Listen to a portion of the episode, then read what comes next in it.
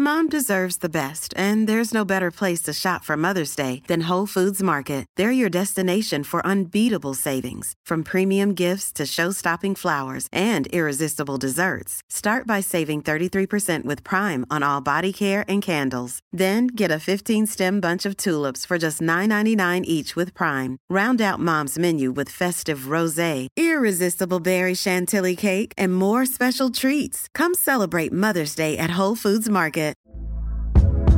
Hey there, it's Michelle Norris. I'm host of a podcast called Your Mama's Kitchen. When I travel, I'm usually looking for a way to find a taste of home when I'm not at home. And one of the things I love to do when I am at home is entertain. And Airbnb allows me to do that. When I was in California recently, I rented a house that had a great kitchen. And when we were sitting around the table, we're all thinking, we're in someone else's house. Someone could be in all of our homes as well. If you have a home, but you're not always at home, you have an Airbnb. Your home might be worth more than you think. Find out how much at airbnb.com/slash host.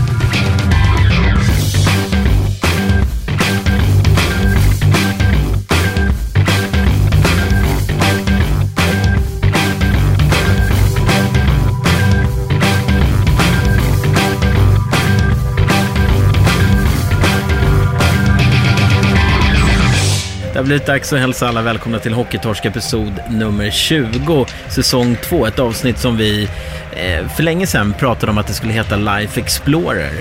Eh, men eh, tankarna har vidareutvecklats och eh, händelser har avlöst varandra och vi har summerat en annan helhet. Det har vi. Det var ordbajseri på hög nivå.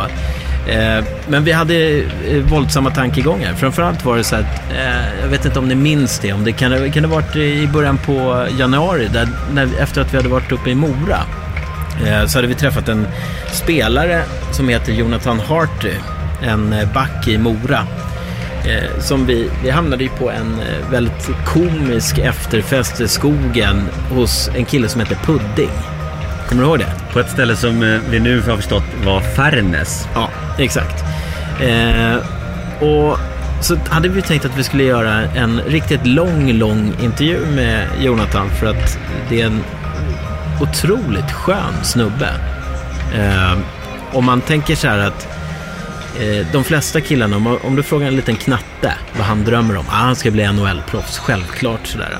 Sen när man börjar komma upp till åren, när man är sådär 25 år, eh, då kanske den där NHL-drömmen börjar försvinna i horisonten. Man har passerat eh, bäst före-datum för att komma dit. Eh, och Jonathan, han hade så skön inställning till livet. Om man, om man tänker så här att eh, man ska till NHL, är hockeyallsvenskan det man drömmer om? Det är frågan. Är det hockeyallsvenskan som kommer ta dig till NHL när du är 25 år? Eh, men det visade sig att han hade helt andra tankar. Och här i veckan då så var ju faktiskt Mora eh, på Hovet i Stockholm och då hade vi ju möjligheten att träffa Harty eh, för en liten pratstund.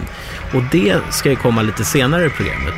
Eh, sen så har vi ju faktiskt eh, blickat in på en ung junior eh, i Djurgården, Adam Ollas Mattsson. Yes. Han gjorde nämligen debut för Djurgården som haft lite skador på backarna. Eh, Så han gjorde debut mot Mora, fick ett par byten där och sen så har han fått spela i några till matcher. Och det ser riktigt bra ut.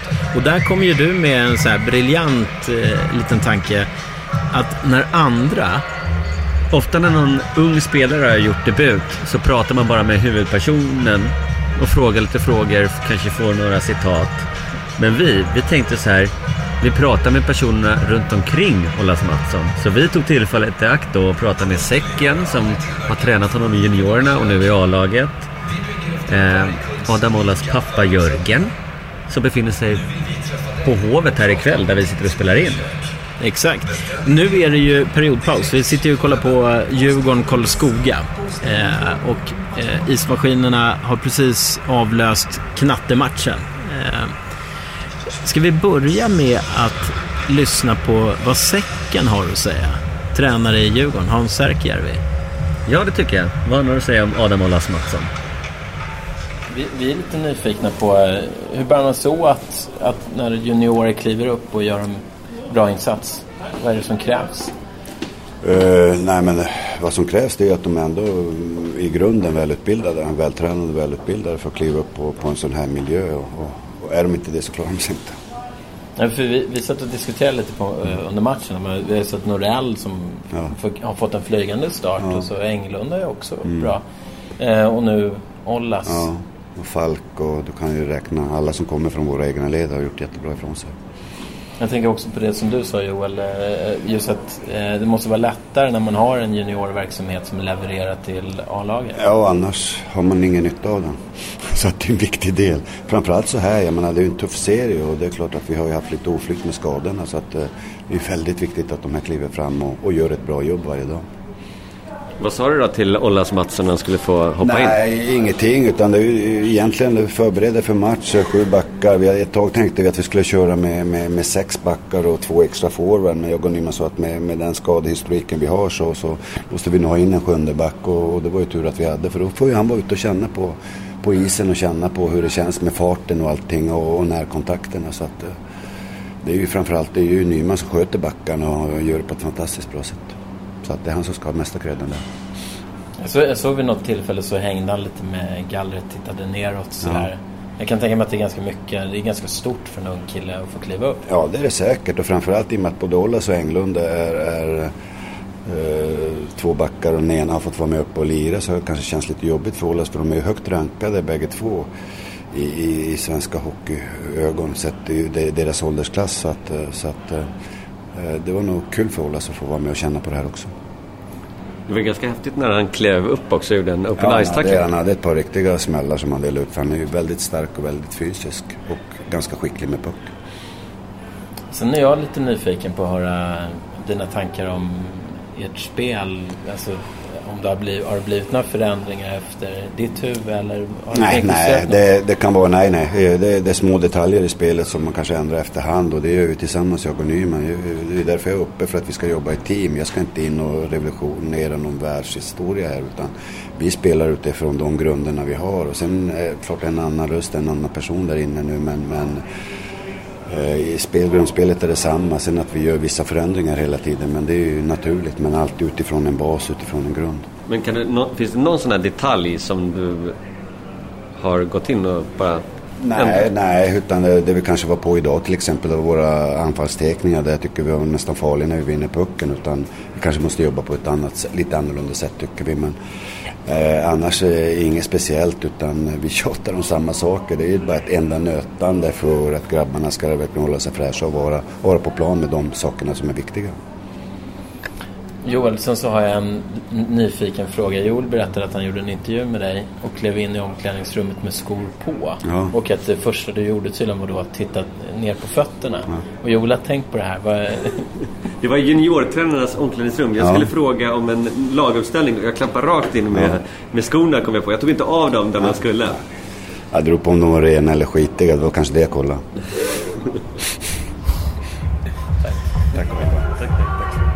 Fina ord av Säcken. Säcken känns så otroligt mysig. Eh, och du hade ju en intervju med honom i veckan. När du frågade honom vad han gjorde på sin lediga dag. Ja, just det. Ja. Djurgården hade en ledig dag i tisdags. Så att jag... Hade du förväntat dig att få det svaret som du fick? Ja, något, något svar. Så att, eh, ja, han berättade i alla fall att han gjorde massa hushållssysslor. Han tömde diskmaskinen, tvättade, lagade mat och sånt där. Jag tyckte att han blev väldigt mänsklig. Det var, det var lite kul.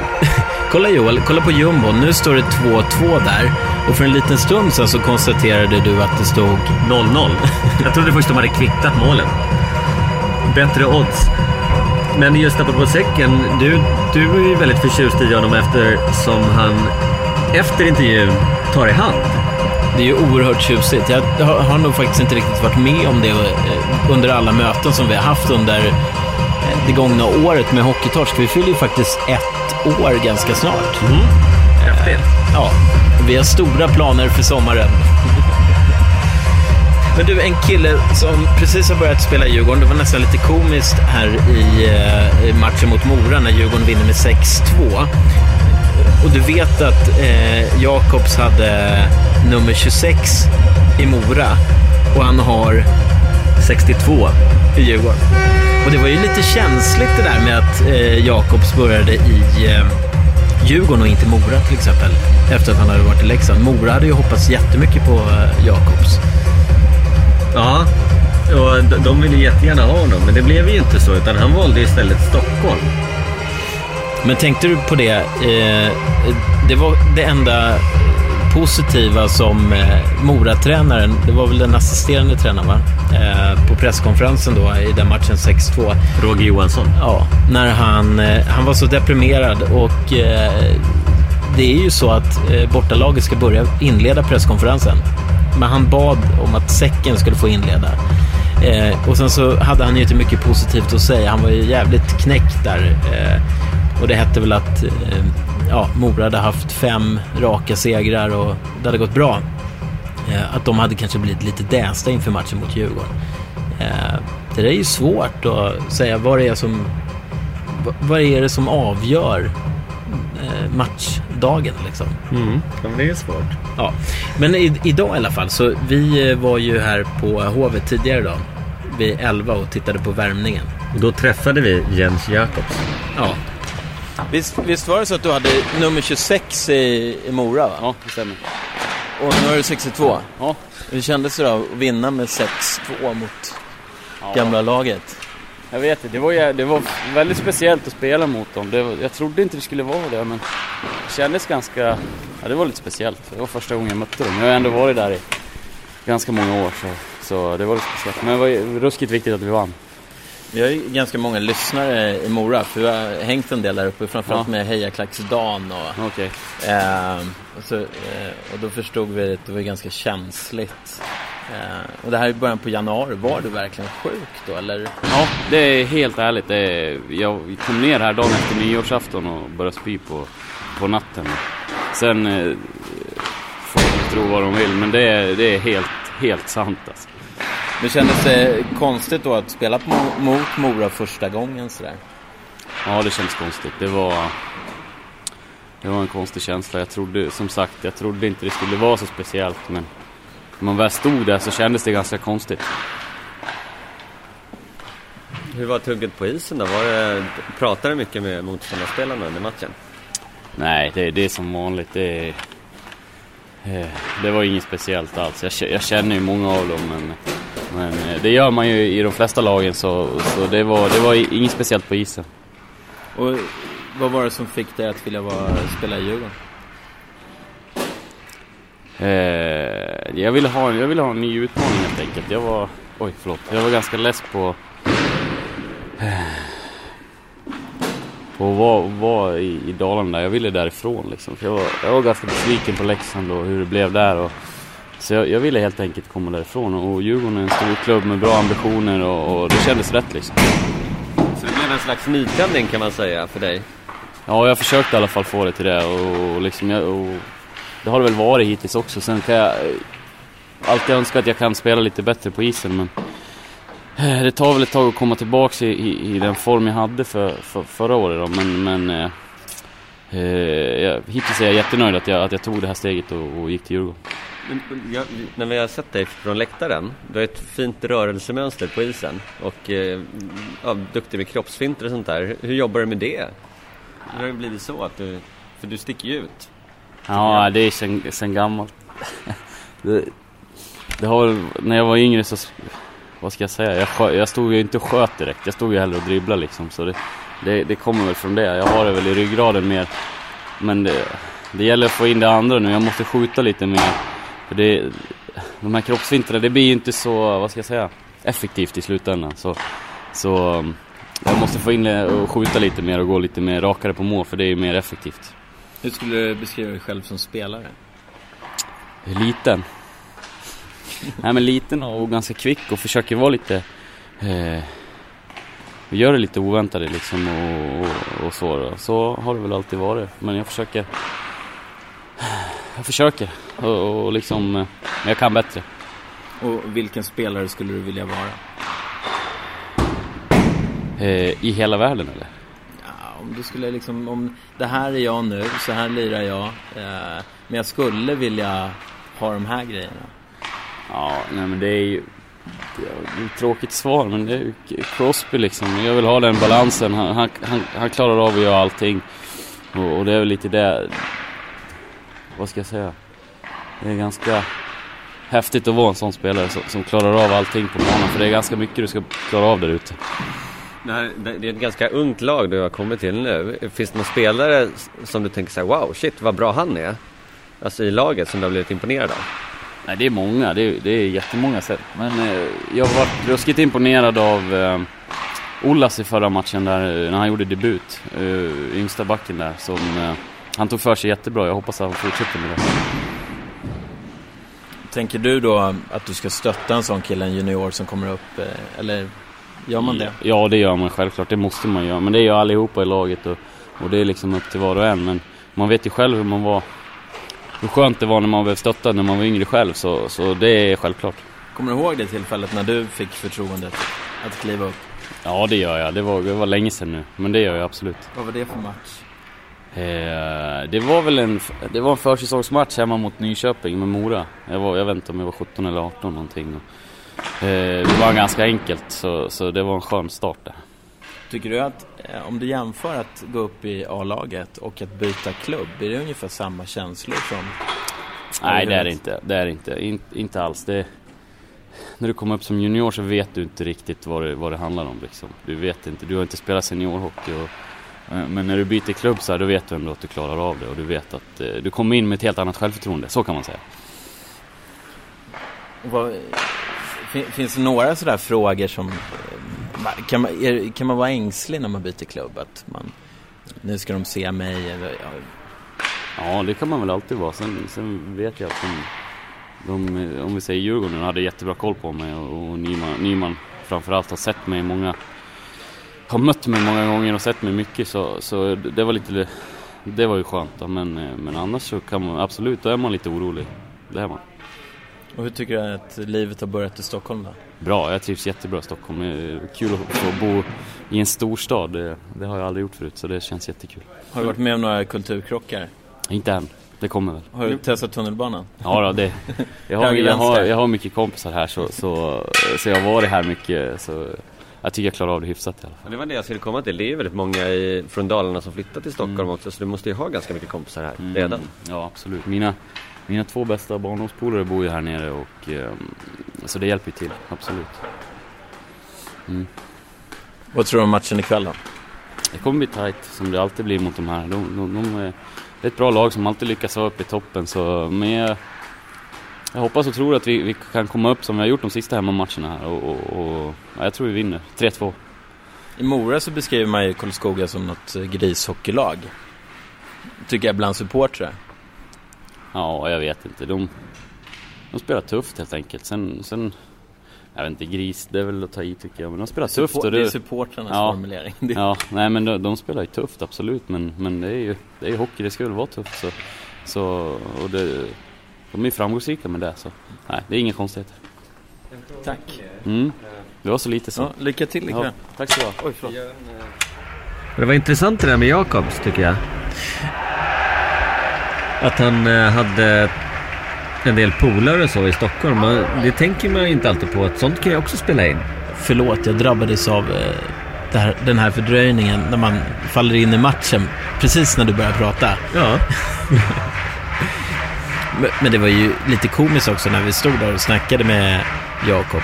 Och sen så kom en ny man förbipasserande, assisterande tränare i Djurgården. Eh, och uppmanar eh, Andreas Englund och eh, Adam Ollas Mattsson att inte prata med oss utan att fokusera på matchen. Fullt fokus på matchen ska det vara när det är matchdag. Ja. Eh, jo, men du har rätt där faktiskt. Eh, man, jag undrar om det inte är så att man väldigt lätt glömmer bort det när vi kommer till eh, yrken som eh, idrottare. Att eh, i en lagsport så kan man bli så, men vänta var, varför flyttar han från Mora, Leksand till Stockholm för? Alltså han tillhör ju oss, var har han hjärtat någonstans? Men i vilket annat yrke som helst så är det väl inget konstigt att man vill ha lite nya miljöer, nya utmaningar.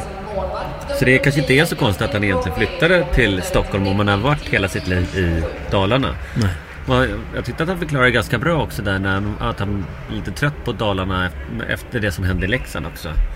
Han kanske vill ha ett break. Ja. Nytändning. Eh, då till det där fantastiska mötet med Adam Ollas Mattssons pappa. Mm. Eh, som sitter på andra sidan hovet. Eh, vi sprang dit. Ja, det var så att vi tänkte ju då lite outside the box. Hur kan vi behandla det här ämnet om Adam Ollas Mattsson? Så vi tog kontakt med hans pappa och det visade sig då att han skulle gå på matchen ikväll och titta på sin son. Jättehäftigt. Jo, visst är det det. Det är det här man har väntat på om man säger så. Alla mil, alla tidiga morgnar. Ja, men skoja inte. Herregud. Så att, nej men det här är väl lite... Det är väl det här man han har sett fram emot. Det är det. Så att... Hur, hur Ja. gammal var han när han började lira hockey då? Men han började ganska sent. För han, vet det, han började spela bandy med de som var född 94. Gjorde han. Sen var det någon kompis till mig som, som har spelat i Djurgården också när han var mindre. Som tjatade i Värmdö då. då. Så... Han tjatade att Adam skulle börja spela bandy. Han låg ju lite före alla 96 då eftersom han spelade bandy i två år. Så på- utebandy? Utebandy ja. Utebandy. Ja. Så att... Nej, så började jag spela hockey, så på den vägen är det. Sen- Minns du hur gammal han var? Eh, vad kan han ha varit? Sju. Sju eller åtta. Ja, men en ganska bra eh, ålder ändå att börja. Jo men det är det. Ja. Ändå, i, alltså om man kollar i dagens läge så är det ju sent. Är det ju. Nu börjar de när de är, vad är de? Fyra? Fem? Men är, är du en sån här, är du en tvättäkta hockeypappa? Klyschbilden? Nej. Vad menar du då? Jag är ju ja, hockeyfarsa med att jag har kört upp, man sitter och stöttar i bilen på vägen hem efter matcher och sånt där. Men jag är ingen sån där som sitter och gapar på läktaren. Det är jag inte. Det är, jag har spelat själv och det, så att jag, nej. Det, det, det gör jag inte. Jag är också hockeypappa. Ja, det är det. Så ibland, man, man vill ju... eh, Ibland är det där, det är ju en jättesvår balansgång. Alltså hur mycket kan man säga till sitt barn? Var går gränsen? Ja, vad kan man säga utan att de bryter ihop? Så att, nej, men jag tror jag har bara varit den här som... Han har fått... Har det gått dåligt i match så har han fått spytt lite galla och sen så pratar vi lite om vad som gick fel och allt sånt där. Sen brukar jag alltid ha... Ja, ja. Sen är det bra efter 10 minuter, en kvart liksom. Hur, hur, eh, hur skulle du beskriva din egen son som hockeyspelare? Om jag säger så här, väldigt fokuserad. Faktiskt. Han har ju inte haft det lätt de senaste två, tre åren. Har han inte. Så att, nej, men han har varit riktigt fokuserad. Och, och grejen är att han fick ju... Jag har alltid sagt att han fick mammas träningshuvud. Han fick inte mitt träningshuvud utan mamma var ju gammal orienterska och aerobikinstruktör och allt sånt där. Så att, nej men han... Alltså man behöver aldrig tjata på honom när han ska träna utan han har bara... Har det varit, trän, har det varit uppehåll uppehåll i två dagar, ja men då kan han träna i alla fall. Själv på gymmet. Så det, nej, men det är jag imponerad av att han har. Men på vilket sätt är han lite tyngre de senaste åren då? Hur menar du det? Nej, men, eh, mamma gick ju bort där för två år sedan. Så han har haft lite tungt sådär. Så det var jobbigt där några månader. Var det. Kan inte det vara jättevärdefullt? då? Jo, men jag tror han... Jo, ja, han sa ju det. Eh, han lovar ju sin mamma liksom att han ska gå, göra så gott han kan liksom för att kunna gå hela vägen. Jag tror han bär med sig det faktiskt. Det känns, ja men jag tror det. Men, Så- men vart, vart, vart var du någonstans när du liksom fick reda på att nu var det dags att köra premiär i A-laget? Nej, men jag var hemma, jag låg på soffan tror jag. Och så ringde han. Då hade han pratat med, med säcken då, då att han skulle få åka med som eh, sjunde back. Eller det var hemmamatch till och med. Mot, Ja, det, det var det. det var ju mot... Eh, nu det var, då? var det inte Mora? Mora. Det var Mora ja. Skulle han vara sjunde back där. Då fick han ganska mycket speltid. Ja, han fick ju han fick ju inte ett byte i första, så fick han tre, nu har jag koll liksom, nu fick han tre byten i tredje och sen gick ju Timmy Pettersson sönder. Och då spelade han ganska mycket i tredje. Så att... Hur, gick känslorna på läktaren Ja, då? jag var ju när- nervös vet du, så att jag, ja, jag var riktigt nervös. Jag tror jag var mer nervös än vad han var. Men det är, det är kul alltså. Så man vill ju att det ska gå bra. Och hur gick snacket sen efter matchen då? Nej men, nej men det är vanligare. Vi satt i bilen, han fick ventilera lite vad han tyckte om matchen och så satt vi och snackade om matchen. Och, nej, men han, var, han var nöjd själv också. Att det hade gått som det Men, men eh, kunde du föreställa dig att han skulle bli hockeyspelare när han började med hockey? Ja, jo, jag tror det. Jag tror han redan var fokuserad på den tiden också, var han. Så att, ja, faktiskt. Och sen har man alltid dragit, eftersom det var bandy och hockey det stod emellan, så har man ju alltid så här... Man har ju lagt orden i munnen på honom ungefär att hockey är jättebra att spela, det är kul. Så att, nej men jag tror han, nej, han, när han väl började med hockey så brann han för det direkt. I den tidiga karriären då, hur... Eh, har han gått en bra väg tycker du? Ja men faktiskt på så sätt, eftersom man kommer från Värmdö och ni är en liten förening och ni, så, om man säger nu då, social verksamhet, alla får spela lika mycket och sådär. Och där då, eftersom han var lite före och så pass duktig så fick han gå upp en årskull. 95orna då i Värmdö var ganska duktiga, de blev i Stockholmseliten. Och då fick han ju möta Stockholm då 95er, du hade SD och alla de där, de var jätteduktiga så han fick ju bra motstånd hela tiden så han fick ju ligga på en hög nivå varje match. Så det tror jag, då fick han ju spela många, många årskullar. Så det tror jag också är en bra utveckling. Och hur kom det sig att det blev Djurgården sen då? Nej men sen när det vart U16 där, då fick han ju förfrågan av, av Djurgården om han ville börja spela där. Och satt vi där och pratade om vad, vad han ville göra med hockeyn och allt sånt där. Så, Med KG? nej, det, nej, han hade inte U16 va? Nej, det hade han inte. Jag tror... Nej, jag vet inte vem... Nej, men det var Roger Pettersson. Gamla lagledaren från U15 där. Som, som frågade då. Så satt vi där hemma och pratade om vad vi skulle göra och sånt där. Så... Nej, men jag vill prova, sa han. Så såg man framför sig så här bara. Okej, Ingarö, Mälarhöjden, fem sex dagar i veckan. Okej, och vi kör på det då. Men det... Ja. Kan du tycka att eh, ishockey är en tuff, eh, eller utmanande sport för en ung kille att hålla på med? Jag tänker så här, för han går fortfarande i plugget? Ja. På så sätt så är det ju... På så sätt är det ju hårt eftersom man både ska plugga och spela hockey på den här nivån. Så blir det ju mycket. Fast nu har jag ju ganska bra upplägg på skolan eftersom man går hockeygymnasiet. Så är det ju ganska... De anpassar ju skolgången efter hockeyn och vice versa. Jag, ty- jag brukar oftast dra det här exemplet om eh, folk kan tycka så här, oj vad en hockeykille tränar mycket, fem dagar i veckan, det är matcher och bla bla bla. Men om man vänder på det så här, ja min dotter hon håller på med teater, du vet de repeterar varje dag. Åh! Ja, Eh, Ja. jag, jag vet inte vad skillnaden är. nej inte jag heller. Men de tränar ju väldigt mycket. Det gör de ju. Jag vet inte var.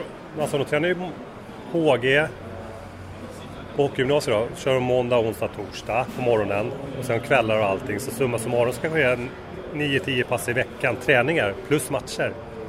Och då då, som Adam och Englund då, då som är 96 er då ska jag ner till J20 också. Och sen om det nu blir så att inte Djurgården går vidare i J20, åker ut i J20-slutspelet, ja men då får de gå ner till J18. Så att, som både Adam och Englund spelar ju tre årskullar nu kan man ju säga, både A-lag i J20 och får spela J18. De lever sin dröm just nu. Ja men precis. Ja, jag missade men båda är från Värmdö va? Nej, Eng, eh, Englund är från Nacka. Det är. Linus som står i J20, Linus Söderström. Ja. Han är från Värmdö. Ja, de har han spelat ihop i alla år. Det är väl också en trygg grej att kunna, eller att ha någon man känner sedan tidigare Ja. över till eh, Ja, junioråldern sen också. Ja, men precis. Sen var det så här när de spelade J18 också. Eh, Nej, nej inte J18 utan U16. De var ju, de var ju bäst. De vann ju allting då. U16. Ja, och sen ska de upp till BJ. Då är det 22-23 stycken. Då ska 10 utav dem plockas bort. Så att det är ju, alltså ju äldre de blir desto trängre blir det uppe på pyramiden. Det blir bara trängre och trängre. Har, du haft några principer som pappa i, i förhållande till hockey? Att, nej, men du får ingen kompositklubba, du får köra med träklubbar. Eh, Som ett exempel, har du haft några, andra, några principer? Nej, han har varit ganska bortskämd. Om vi pratar om Adam så har han varit ganska bortskämd. Och vad tycker du då har varit roligast och- när ni går till hockeyaffären? Det är väl ingenting som är roligt att betala. Eller hur? Nej men det är väl... Ja vad ska jag svara på det? Ja. Det är väl aldrig kul att Jag gå och köpa. jag kan tycka det är jätteroligt med alla de här prylarna. Jo men visst är det det. Det, det är det ju. Men... Ja, U16 där, det var ju... Det var ju utrustning och allting. Då fick de köpa allting själv. Men det, det som var värst, värsta kostnaden var ju klubborna. De var ju... och Han, skulle, han ville ju inte ha vilken skit som helst heller. Så, så är det ju. Hur många klubbar kan gå åt då? Det är inte, alla kanske inte vet det. U16 gick det väl en 15-17 klubbor. Men har du haft tur då med eh, hans fötter, att de inte växer för snabbt eller att de har liksom... Nej, men de växte fort som fan direkt. Så han var uppe i 46-47. Så du, har inte behövt byta eller gå och köpa nya skridskor mitt i säsongen? Det var en gång, vad fan, när var det då? Det var, undrar om det var U12, U13. Jag tror jag köpte skridskor i april. Ett par nya skridskor. Och fick gå och byta dem i augusti. Så där växte han då, då. Men annars nej. Så det... Men när det blev då Mälar, när du började träna på Mälarhöjden fem sex gånger, förändrades din roll då som hockeypappa? Nej. Nej, nej. Man satt där, man körde, eftersom det är så långt mellan Ingarö och det var ju ändå, det är ungefär tre mil. Så man åkte, skjutsade ju dit så satt man, det var någon farsa som satt på läktaren och fika. Ungefär tre och en halv, fyra timmar. Och sen tillbaka? Och sen hem igen. Ja, det är ju faktiskt en, annan så här social aspekt, att man eh, får träffa andra föräldrar. Ja men alltså U16 var en helt underbar tid för oss. Det var det. Man, man fick en, en till familj. Jättebra gemenskap. Fick jag mail nu för en vecka sedan av en mamma i U16. Ska ha så här reunion i mars med U16-föräldrarna. Så det är skithäftigt. Vad härligt. Ja. Alltså träffar man ju några här på J18 och J20-matcherna och sånt där. Nej, men vi har bra kontakt. Det är skitkul. Ja, vad tror du om eh, kvällens match då? Jag vet inte. Vi får hoppas på vinst då. Får göra. Och sen på vägen tillbaka till vår lilla radiohytt här ovanför pressläktaren så springer vi på självaste KG Stoppel som också hade en del att säga. Och vad är oddsen på det? Jag, må, jag måste ta tillfället i akt och berätta om eh, när Mora var på besök förra lördagen. Då var det nämligen så, att eh, Hejaklacksledaren Dan, han, han åkte ner hit för att vara hejaklacksledare då för eh, sina supportrar. Och frågade om vi kunde ses. Varpå John svarar Berätta fort så får jag berätta vad som händer. det här är jättekul. Var, var, varpå John svarar så här. Ja, det beror på. Alltså, det, det är så stora avstånd på Hovet. Det är inte lite som i Mora, att man bara träffar varandra överallt. Men om du hänger i spelargången, då kanske vi ses. Det var, tyckte jag var väldigt kul. Och vad ska jag kontra på det? Ja, du får bara ta emot det. Tack. Ja, det var jätteroligt här. Eh, det blev ett mål för Djurgården. En Karlskoga-spelare, han blir jättearg så vid egen blå så slår han klubban först i isen. Jättearg.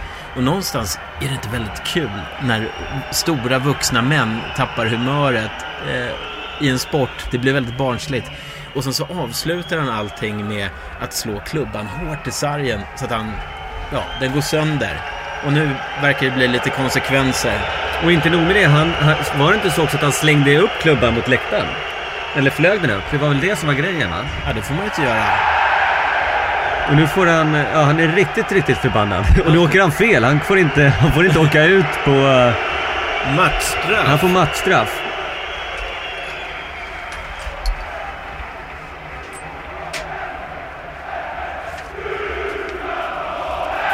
Ska vi öppna fönstret? För någonstans är inte det här väldigt häftigt. Oj, vilken känsla det blev Joel. Vi borde podda. oftare så här live på Hovet. Eller på andra ställen också. Vi har ju allting för det. Det är väldigt, eh, det är väldigt häftigt när det händer massa saker under tiden när man spelar in också. Det var alltså nummer 32 i Karlskoga som fick matchstraff. Martin Sandgren. Jag vet inte om... John, John satt och läste, läste igenom hela laget långsamt. Vad är nummer 32? Och jag tittar en sekund och säger Martin Sandgren. Vad ska du göra åt det då? Det är bara att ta emot John. Nej, men det ska bli spännande. Så jag har inte sett den. Jag såg inte förra matchen. Vi var och pratade med hans pappa. Ja. Eh, Nej, men det är en jättefin grabb. Bra grabbar. Har otroligt mycket hockey i sig. Det är sådär man måste fila lite i kanterna bara. Så Säcken sa ju här, jag kommer inte ihåg vil- vilken match det var, men han tyckte det var helt underbart att man har en källare där man bara kan dra upp nya backar som är jättebra. absolut. Hur känns det? Ja, det är klart att det är roligt. Det är därför vi håller på att ha den verksamheten. Eh, sen vill man ju att man ska vara där så man får behålla dem ett tag också. Så man får liksom använda dem på allvar. Men, nej, men det är skitkul. Är, vi, ska, ha- vi ska ha sådana spelare i alla positioner. Man inte behöver gå ut och panikvärva. Det är så kul när man ser på Hovet när en, typ en 50-åring ställer sig upp och hoppar lite. Till den här Den här ramsan. ramsan, ja. Den som inte hoppar i ett gnagarsvin. Jag tycker det också är väldigt roligt när man ska försöka förklara eh, den ramsan att det är en glädjesång.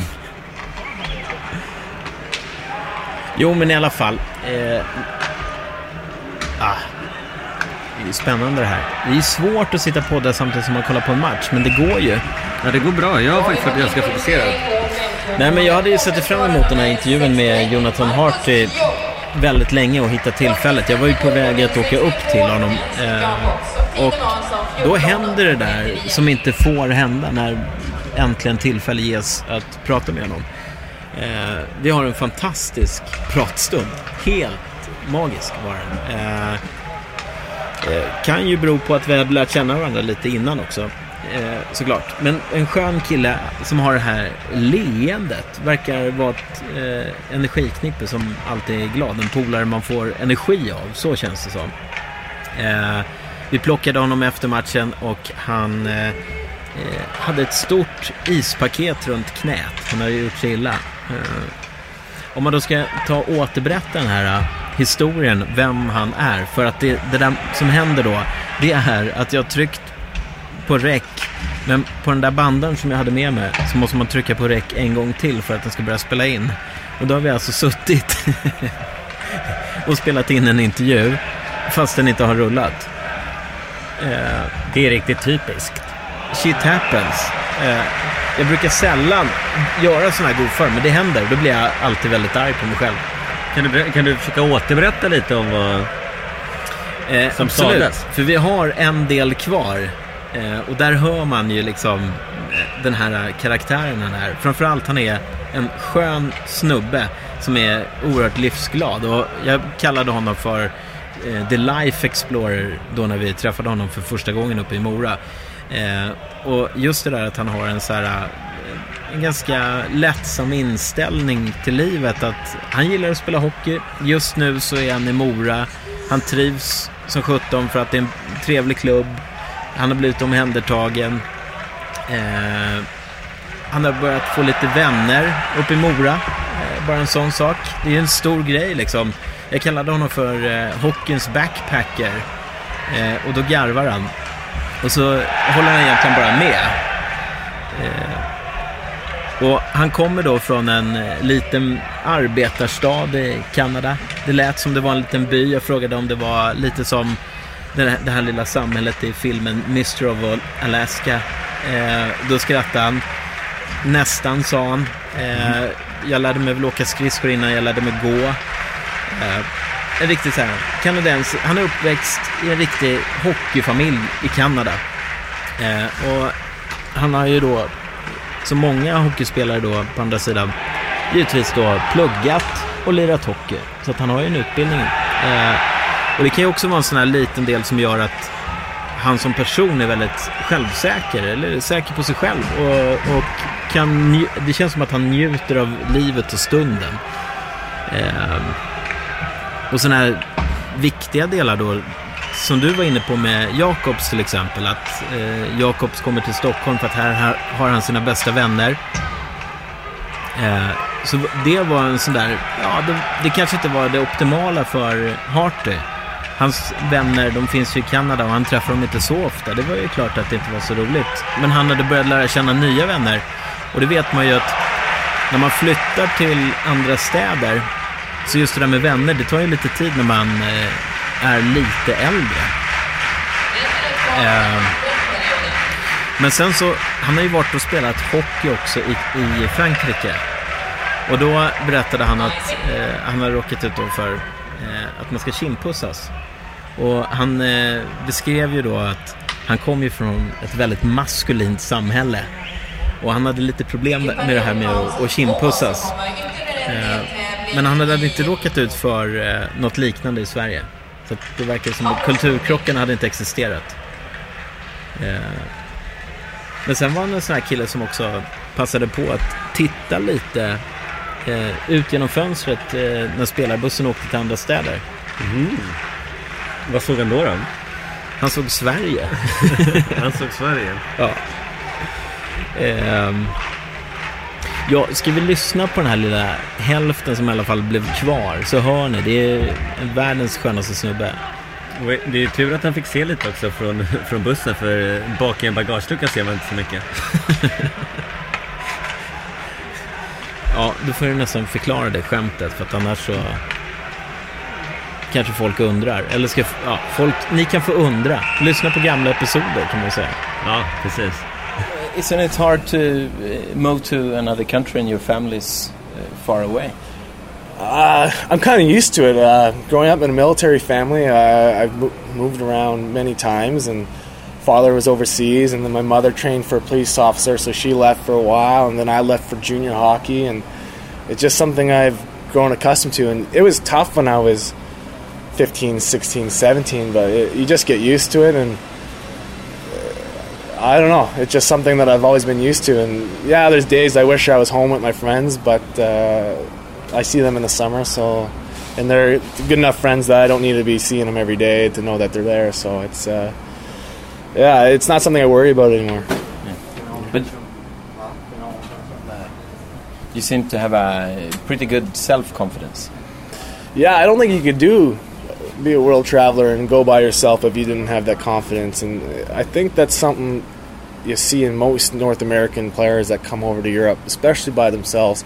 Some of them take families, and but uh, to to indulge yourself in a culture, going, you know, sign a full year contract. It's not like you're saying, "Yeah, I'll come for a week and see what it's like." You're there for the year, and if you don't, it, you know, if you don't like it starting off, you got to find a way to like it.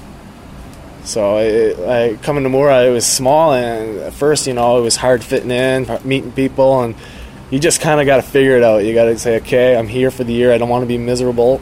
I'm going to find a way. I'm going to go out and meet people. I'm going to go out and find things I can do. So eh, you just you just adapt. Yeah.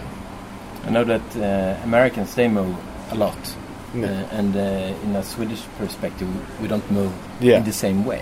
Yeah. Uh, and uh, like a guy from Stockholm, it takes a lot for him to move.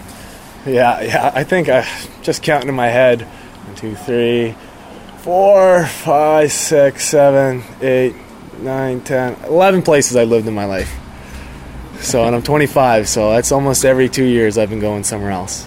But but do you have like um, maybe you haven't written the checklist? Like uh, I I need this to be happy.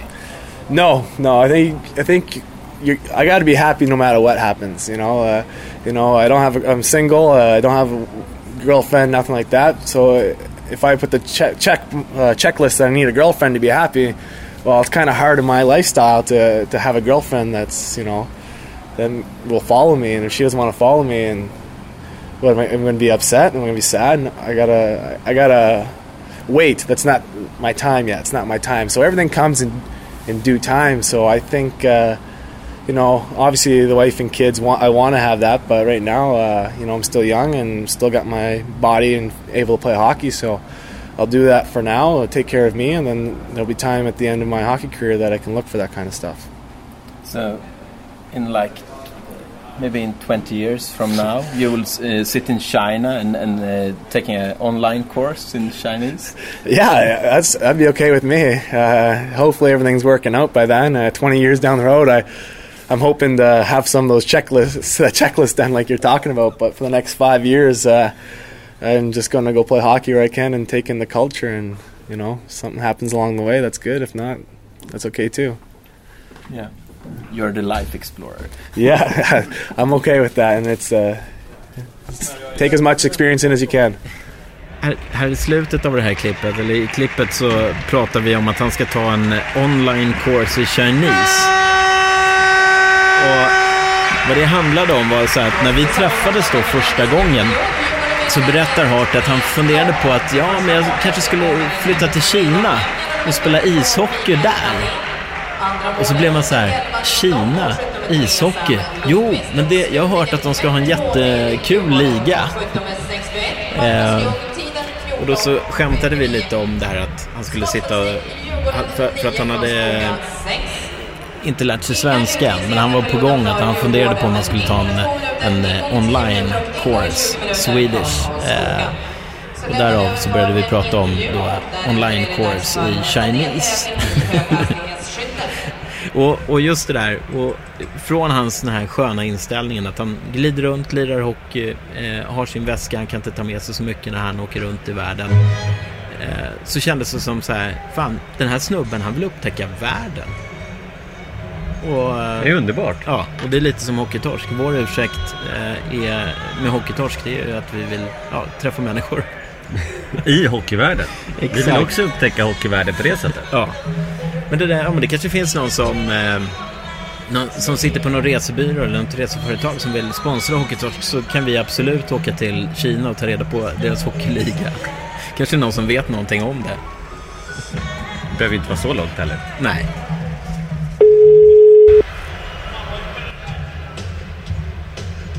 Hej det är Filip. Tjena Filip, det är John här. Och Joel. Hallå, hallå. Sitter du och kollar på hockey? Eh, nej, faktiskt inte. Jag har... eh, det är ju... ehm, vad heter det? Hockeyallsvenskan som playsändning idag. Så jag tyckte jag uh, tog kvällen ledig faktiskt. Följer du Malmös framfart då på eh, webben? Det gör jag, absolut. Känns det bra? Uh, än så länge gör det. Vi leder och ni också va? Ja, du vet väl vad det Ja. står på Hovet? Ja, 5-2 va? 5-2. Ja, ja det är fint ju. Ni, vad tror ni? Har du, är du mer positiv nu Joel? ja, det är jag faktiskt. Jag är jättepositiv. Det har ju blivit en eh, grym förändring nu sen säcken. Och det, är ju fjär, det, det ser ju ut att bli fjärde raka. Men är Joel någonsin negativ? Han har alltid med sig sina gula badbyxor. Alltid redo för ett dopp. Alltså, men han sa ju att, eh, han, sa att, eh, det var, att han trodde det var kört för topp tre för ett tag sedan. Det ser väl ut som att det skulle kunna gå nu eller? Ja, nu, nu, nu är det inte så många poäng efter. Man ska aldrig, man ska aldrig ehm, säga för mycket innan det är klart. Nej, sant, sant. Har du, har du följt någon OS då? Eh, absolut. Eh, jag har eh, kollat eh, Sverige mest faktiskt. Eh, jag, eh, det är ju lite synd med matcherna går eh, mitt på dagarna och sådär så jag fick eh, sitta med mobilen och kolla in via Play eh, kvartsfinalen med Sverige. Men, I, det- eh, i, den sto, I den stora föreläsningssalen i skolan. Då satt du där. Precis. Och låtsades lyssna. Jag var, jag, jag, var ju så, jag var ju så nyfiken på att se Gustav Nyqvist lite mer. Och jag tyckte att han var ganska bra i första matchen, men sen har inte han fått spela jättemycket. Nu hörde jag inte någonting. Det kom någon tuta mitt i... Nej, jag sa att eh, jag var nyfiken på att se Gustav Nyqvist. Ja, ja, ja. Eh, men han har inte fått spela jättemycket. Nej, men det var väl eh, kanske ganska väntat. Men eh, ja. Är du kvar Filip? Jag är kvar. Det blev sådär toktyst. Det Du blev hörde det va? toktyst. Ja, ja, det kom någon hög tuta. Sen så hörde jag inte så mycket. Vad tycker du om Malmös framfart den senaste tiden? Ja, den är ju fantastisk måste jag säga. Det, det här trodde jag faktiskt inte för ja, en, två månader sedan. Så där, då, då var jag lite inställd på playoff faktiskt. Men, eh, men, men ser det annorlunda ut. Det känns så väntat att fråga dig om eh, Malmö. Men har du sett något annat lag i Hockeyallsvenskan som du tycker är, ser vassa ut? Um, alltså jag, jag är ju faktiskt förundrad över Västerås. Jag hade inte trott innan säsongen att de skulle spela så bra som de gör. Nu bara, de leder med 5-0 nu borta mot Troja och äh, det, jag är väldigt, väldigt förvånad måste jag säga. Jag satt och tänkte på en grej med eh, Västerås när de spelade mot eh, Djurgården så spelade ja. de en väldigt fysisk ishockey där de hela tiden gick lite, lite längre. Så att det blev, det blev ju lite utvisningar och sådär. Det kändes som att Djurgården hade Västerås i, i sitt grepp. Och så kändes det som att gör Djurgården ett mål till nu, då kommer det fullkomligt bara braka för Västerås. Det hände ju inte, utan det blev det där, eh, det som har varit lite klassiskt under säsongen, att Västerås får in ett eh, kvitteringsmål och matchen går till förlängning och så torskar Djurgården. Eh, och så blev jag lite så här, blev lite irriterad på Västerås att de spelade för fysiskt och lite fult. eh, och idag så upplever vi nog samma sak med Karlskoga. Nu ligger ju de under med 5-2 här och så ska tredje börja alldeles strax. Man vet ju inte vad som händer. De kan ju lika gärna göra tre mål ganska snabbt. Det har vi ju ingen aning om. Eh, men just det där, och då tänkte jag så här, undrar om det är så att eh, man uttalat bestämmer sig för att vi ska vara väldigt fysiska och vi ska vinna matcherna ändå. För, för att det där blir ett psykologiskt krig, att de vet att de är starka och de kommer att klara det. Det är ett visst självförtroende som krävs. Det var så började jag fundera när jag såg eh, den Västerås-matchen. Ja, men eh, ja, det kan jag nog eh, hålla med om. Framförallt Karlskoga har väl alltid varit ett sånt lag som spelar lite eh, på gränsen och lite småfult och sådär och vill verkligen komma upp i ansiktet på motståndarna och få dem att fokusera på domarna och sånt. Och Västerås har väl lite kanske också fått den stämpeln nu denna säsongen. De är ju inget lag som spelar någon kul hockey att kolla på egentligen men uppenbarligen så så går det ju väldigt bra för dem. Eh, jag, jag, kan, jag håller inte riktigt med om Karlskoga. Jag tycker att de eh, spelar fysiskt, men inte sådär fult som Västerås gjorde då i matchen mot Djurgården. Ja, det håller jag inte med om. Jag tycker Karlskoga är nog det fulaste laget i Hockeyallsvenskan. Ja. Idag är väl ett ganska typexempel på Karlskoga när man där man tappar egentligen lite. Man spelar ganska fult och sen så... Men det har brunnit över, eller runnit, sinnet har runnit över för de egna spelarna. Man har, det, alltså, det står 34-0 i utvisningar till Karlskoga i den här matchen. Efter två perioder. Ja. 34-0. Finns det något annat så här hockeymässigt som du har gått och funderat på, Filip? Uh, nej, det är väl... Uh, det ska bli kul nu när... Uh, transferfönstret eh, närmar sig sitt slut och, och se vad, eh, vad eh, lagen som kan tänka spela kvalserie förstärker upp med. Malmö har ju tagit in en italiensk kanadensare och, och Västerås tog väl in någon om jag inte är helt ute och cyklar. Så det, det tycker jag ska bli kul att följa nu här. Inför det här avsnittet så hade jag faktiskt hoppats på att vi skulle få prata med Karlskogas sportchef Torsten. Men eh, idag så hade de eh, en sponsorresa upp till Stockholm så att han hade ingen möjligheter att prata. Oj. Vi fick precis ett friläge här Filip, det var därför vi blev helt tysta. Ja, men, det, men jag tycker ändå så här, Karlskoga, det är ett intressant lagbygge eh, med vad de har åstadkommit eh, i år. Eh, Joel mm. och Filip, eh, vi vill ringa och kolla läget med dig Filip, det var länge sedan. Eh, Hockeytorsk har ju haft lite... Eh, uppehåll? Ja, lite uppehåll. Lite, men vi är tillbaka nu i alla fall. Eh, vi tackar alla för att ni har lyssnat. Eh, gilla oss på Facebook, följ oss på Twitter, skicka gärna ett mejl till infoathockeytorsk.se eh, så hörs vi ganska snart igen. Ja, det gör vi. Ja. Hej, hej. Filip? Det gör vi. Ha det bra. Ja. Må så himla gott. Må bra. Detsamma, detsamma. Hej då. Hej. hej.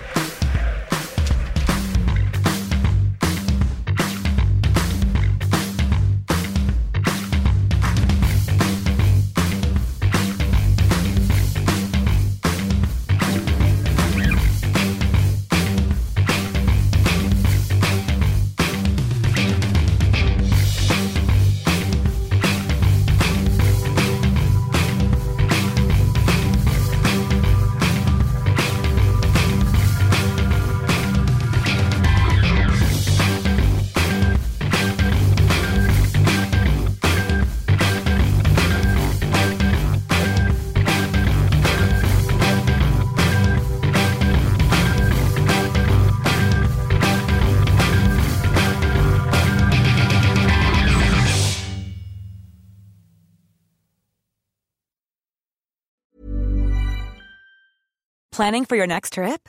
Elevate your travel style with Quince. Quince has all the jet setting essentials you'll want for your next getaway, like European linen, premium luggage options, buttery soft Italian leather bags, and so much more. And is all priced at 50 to 80% less than similar brands. Plus, Quince only works with factories that use safe and ethical manufacturing practices. Pack your bags with high-quality essentials you'll be wearing for vacations to come with Quince. Go to quince.com slash pack for free shipping and 365-day returns. Mom deserves the best, and there's no better place to shop for Mother's Day than Whole Foods Market. They're your destination for unbeatable savings, from premium gifts to show-stopping flowers and irresistible desserts. Start by saving 33% with Prime on all body care and candles. Then get a 15-stem bunch of tulips for just $9.99 each with Prime. Round out Mom's menu with festive rosé, irresistible berry chantilly cake, and more special treats. Come celebrate Mother's Day at Whole Foods Market.